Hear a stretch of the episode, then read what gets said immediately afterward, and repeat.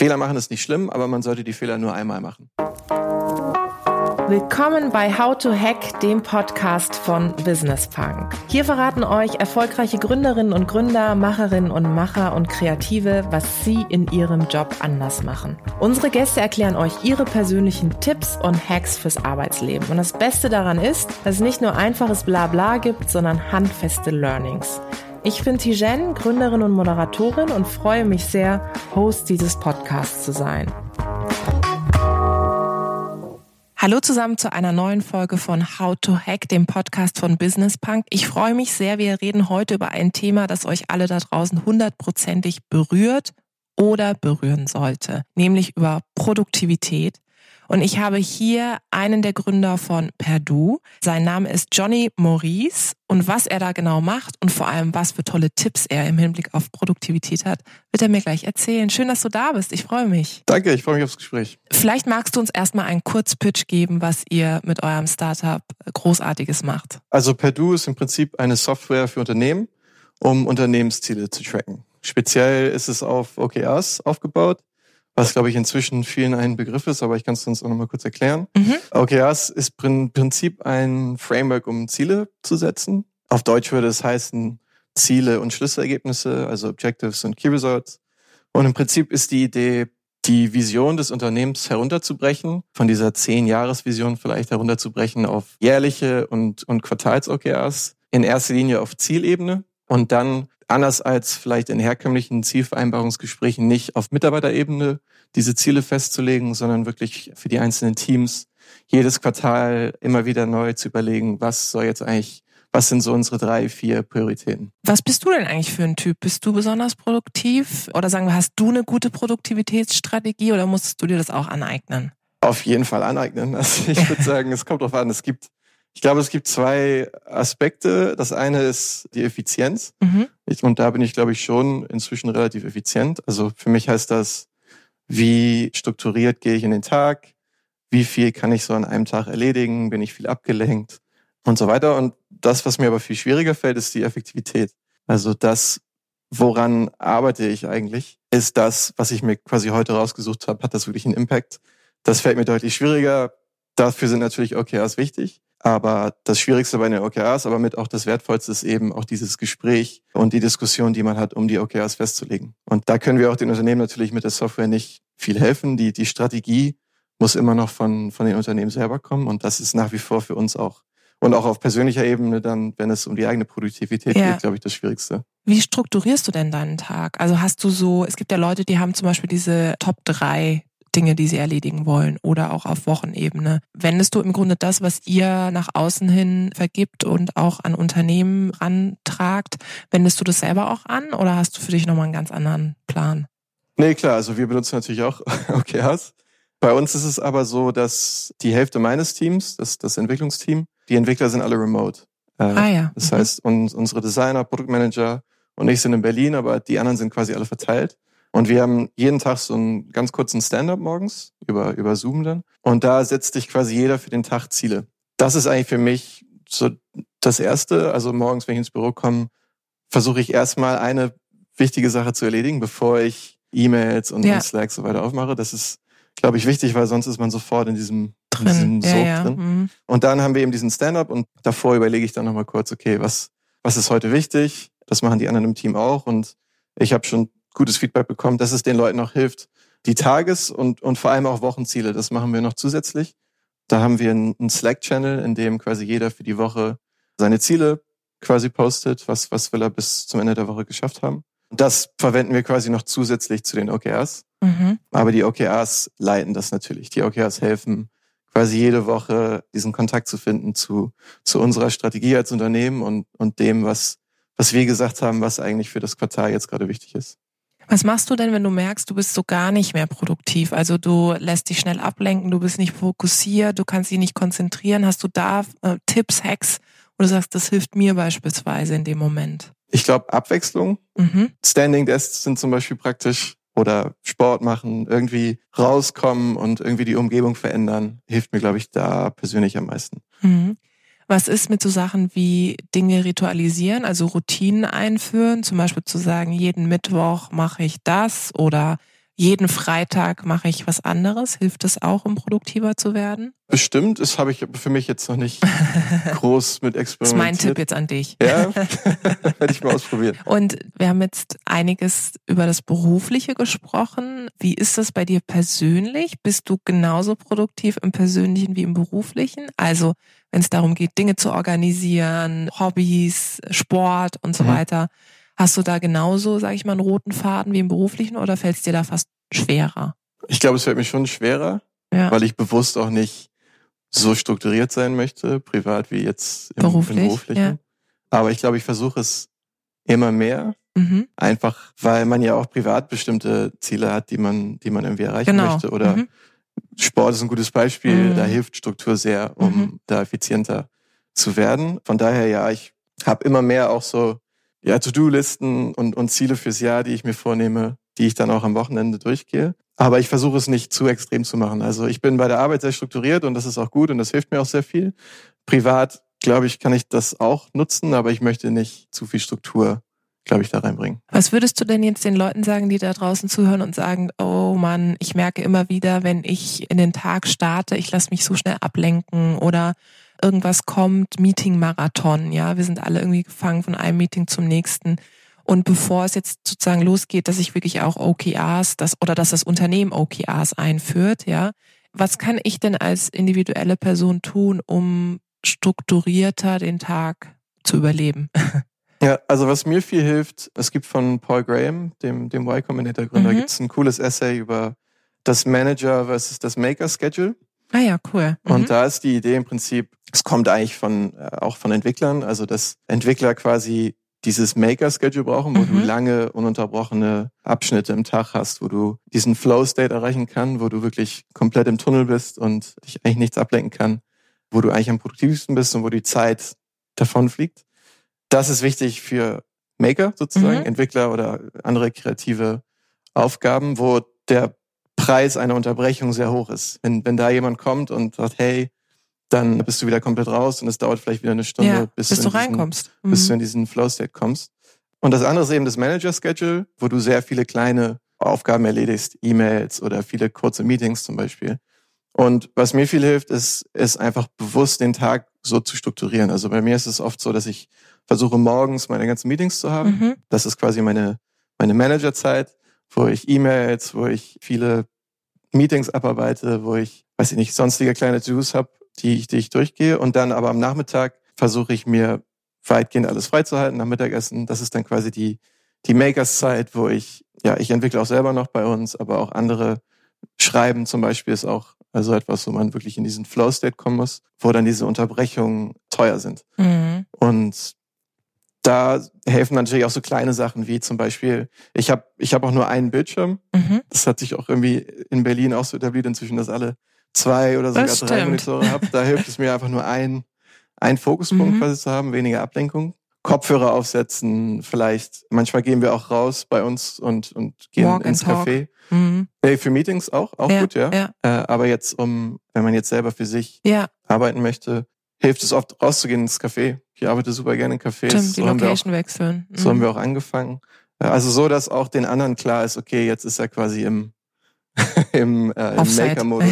Im Maker-Modus. Ja. Also sich den Tag einfach so zu strukturieren, hilft, glaube ich, viel. Ja. Statt einfach alles irgendwie einzubauen. Ja, und auch so unorganisiert in den Tag zu starten. Also ich mir geht's immer so, wenn ich merke, der Tag ist schon so stressig gestartet oder ich habe halt meine Morgen-To-Dos nicht erledigt, dann fühlt sich der Tag irgendwie schon total kompliziert, komplex und chaotisch vor allem an. Du hast vorhin ganz kurz zu Beginn erwähnt, was ihr mit eurem Unternehmen macht. Jetzt kann ich mir vorstellen, äh, ihr seid ein Softwareunternehmen, aber gerade wenn es darum geht, Abläufe zu verändern in anderen Unternehmen, ist es ja auch immer ein berühmtes Mindset-Thema. Also es geht ja mhm. darum, die Leute dafür zu begeistern, einen anderen Weg zu gehen als den, die sie bisher gegangen sind.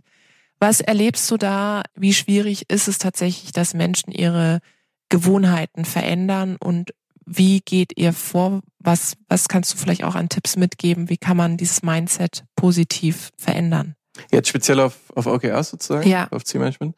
Äh, also das Wichtigste ist, glaube ich, dass der Sinn und Zweck des Ganzen gut erklärt wird, mhm. weil gerade OKRs werden von viele als so eine Art Micromanagement-Tool verstanden und auch oft falsch verwendet. Und das ist eben nicht Sinn und Zweck des Ganzen. Es geht, es geht wirklich darum, das Team zu vereinen. Alle sollen an einem Strang ziehen, in die gleiche Richtung denken, verstehen, wo die Reise hingehen soll. Und dadurch natürlich auch mehr Freiheit bekommen mhm. äh, und mehr Entscheidungen selber treffen können. Es geht nicht darum, quasi eine große, transparente To-Do-Liste mhm. aufzubauen, wo dann quasi öffentlich gemacht wird, wer was geschafft hat und wo und, und wer nicht. Und wo der Mitarbeiter dann quasi eine Zahl bekommt. Also darum geht es überhaupt nicht. Und wenn das falsch verstanden wird von Anfang an, dann trifft man immer auf Widerstand. Da hat natürlich keine Lust drauf. Also wirklich klar zu machen, hey, die Ziele sind dafür da, dass wir alle effektiver, mhm. da sind wir bei der Effektivität wieder, effektiver zusammenarbeiten können und nicht, damit ich euch jetzt besser einen reindrücken kann. Und mhm. es ist wirklich auch für die Mitarbeiter gedacht. Mhm. Das wollte ich gerade fragen. Ist es ein Leadership-Thema oder ist es wirklich ein Thema, was alle direkt anwenden, umsetzen und ja, sich anpassen können? Beides, würde ich sagen. Also es muss schon von der von der Führungsebene natürlich irgendwie in Anführungszeichen gewollt sein, dass man seine Art und Weise, wie man vorher gearbeitet hat, umstellt. Und dann ist es natürlich ein Teamthema auch, oder? Absolut. Also wir empfehlen oft, einfach mit der Unternehmensebene anzufangen und einfach mit drei bis vier Unternehmens-OKRs anzufangen und das quasi äh, vorzuführen, wie man sich das vorstellt. Und auch, dass das Leadership dann auch wirklich accountable ist für, für diese Ziele. Und das dann eben weiter nach unten auszubauen, dass die Teams dann auch ihre OKRs bekommen. Und so ist es klar, dass es nicht nur um, um die einzelnen Mitarbeiter geht, sondern eben auch um das Unternehmen. Um die gesamte Organisation. Genau. Wie kamt ihr denn auf die Idee? Also was hat euch so getriggert, dass ihr gesagt habt, das ist auf jeden Fall ein großer Need, das sehen wir, das muss sich verändern? Mein Mitgründer Henrik, er hat lange als Management Consultant gearbeitet und da hat er genau dieses Problem in Unternehmen gesehen, mhm. dass quasi alle in verschiedene Richtungen laufen, dass es keine Transparenz gibt, dass niemand so wirklich weiß, ja, wo die Reise hingehen soll, ja. was, was das Bigger Picture ist. Und da sind wir eben schnell auf dieses Thema OKRs gekommen und auch viele spannende Forschungen. Es gibt zum Beispiel von, von Donald Saal vom MIT, gibt's äh, eine coole Studie, der hat herausgefunden, dass das in, gerade in größeren Unternehmen 55 Prozent der, der Manager die Top drei Prioritäten des Unternehmens nicht kennen.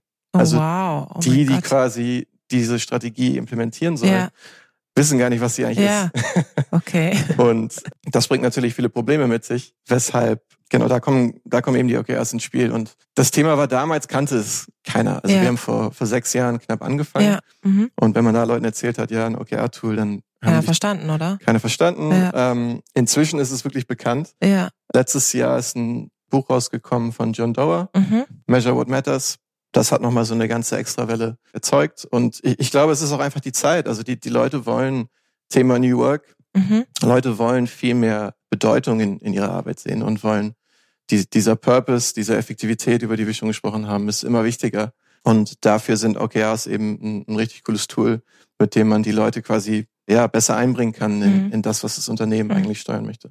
Du hast gerade den berühmten Purpose erwähnt. Was ist denn dein Antrieb? Was ist dein Purpose? Also im Moment arbeiten wir daran, Unternehmen effektiver zu machen ja. und die Arbeit der Zukunft quasi mitzugestalten. Ich glaube, da verändert sich gerade viel. Mhm. Haben wir eben schon drüber gesprochen. Es ist eine spannende Zeit, um diesen Prozess mit vielen Unternehmen mitzugestalten. Ab welcher Größe machen denn die OKRs aus deiner Perspektive Sinn, Unternehmensgröße?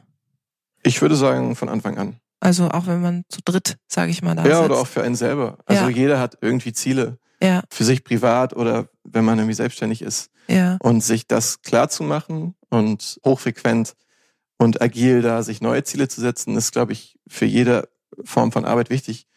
Ein Software-Tool ist dann natürlich erst für größere Teams ja. ab vielleicht 10, 15 mhm. Leuten interessant.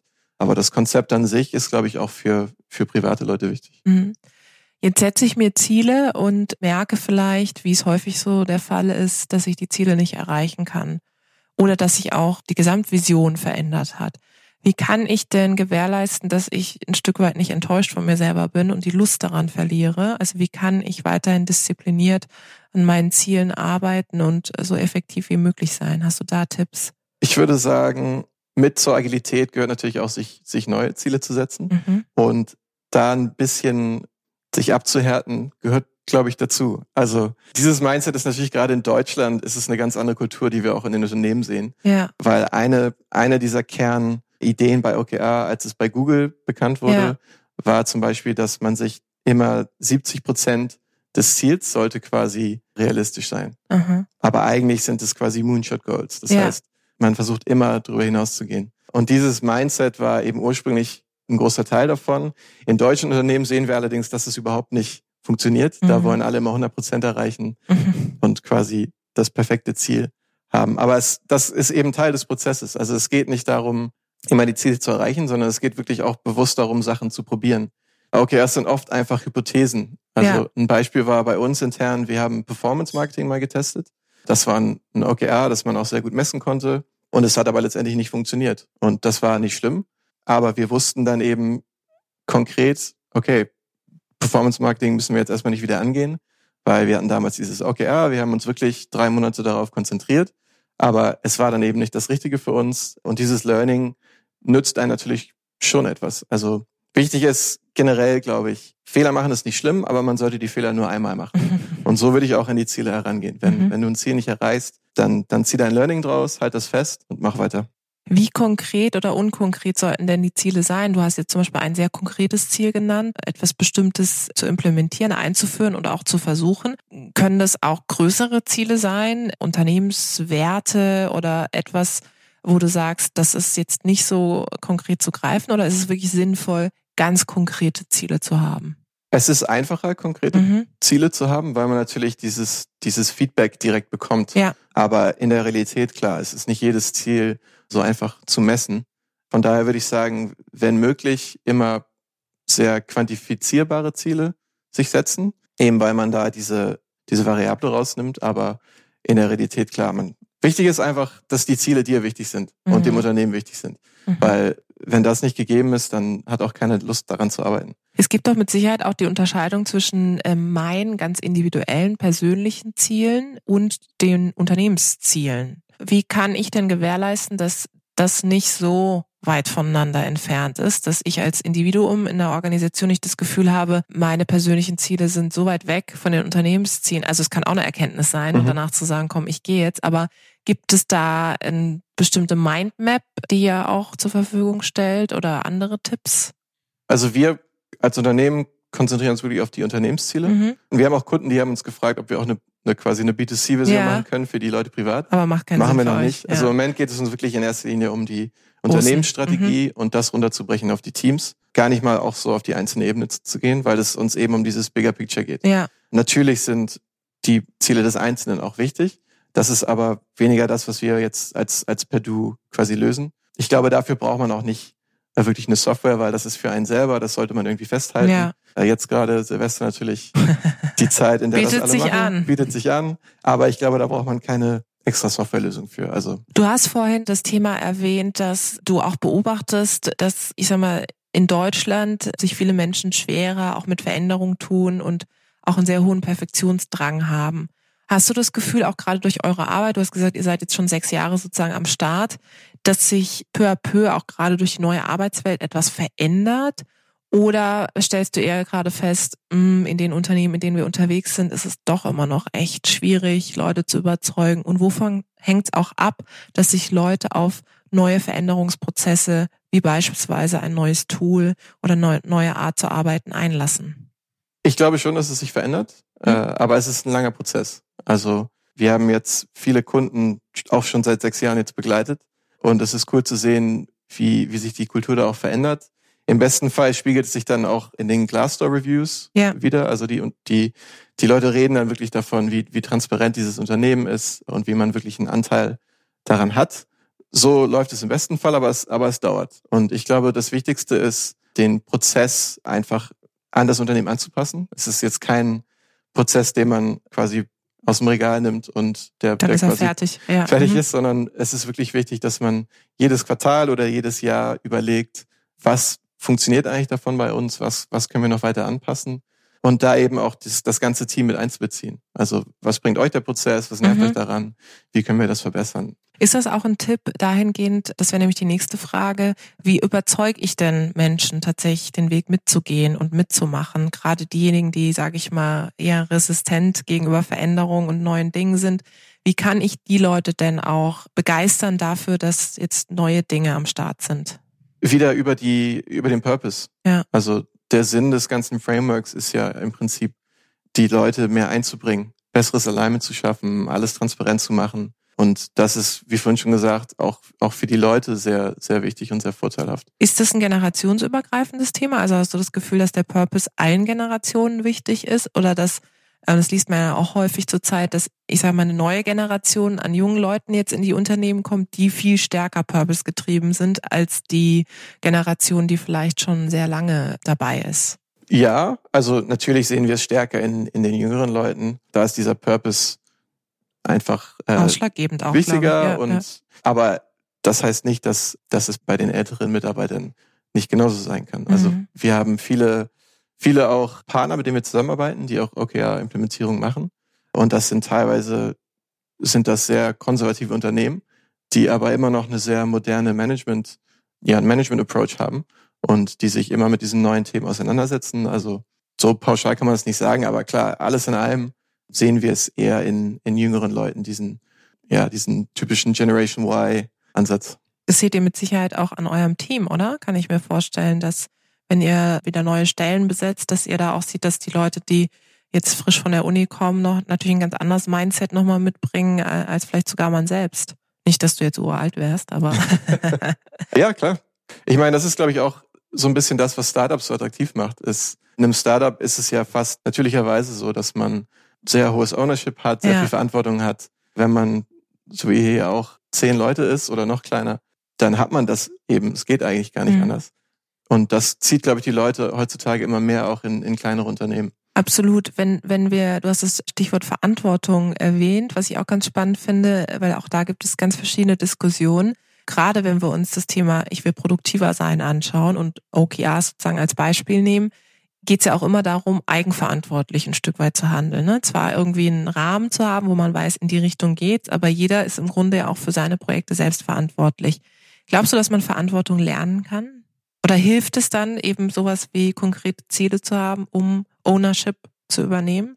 Ja, denke ich schon. Also wichtig ist natürlich, in einem, wenn jemand jetzt neu in ein Unternehmen kommt, erstmal klar zu machen, was sind überhaupt die Verantwortung. Mhm. Da scheitert es ja schon bei vielen. Zuständigkeiten. Ja. Zu, ja, und, und klar zu machen, was erwarten wir eigentlich von dir. Da hilft es natürlich viel.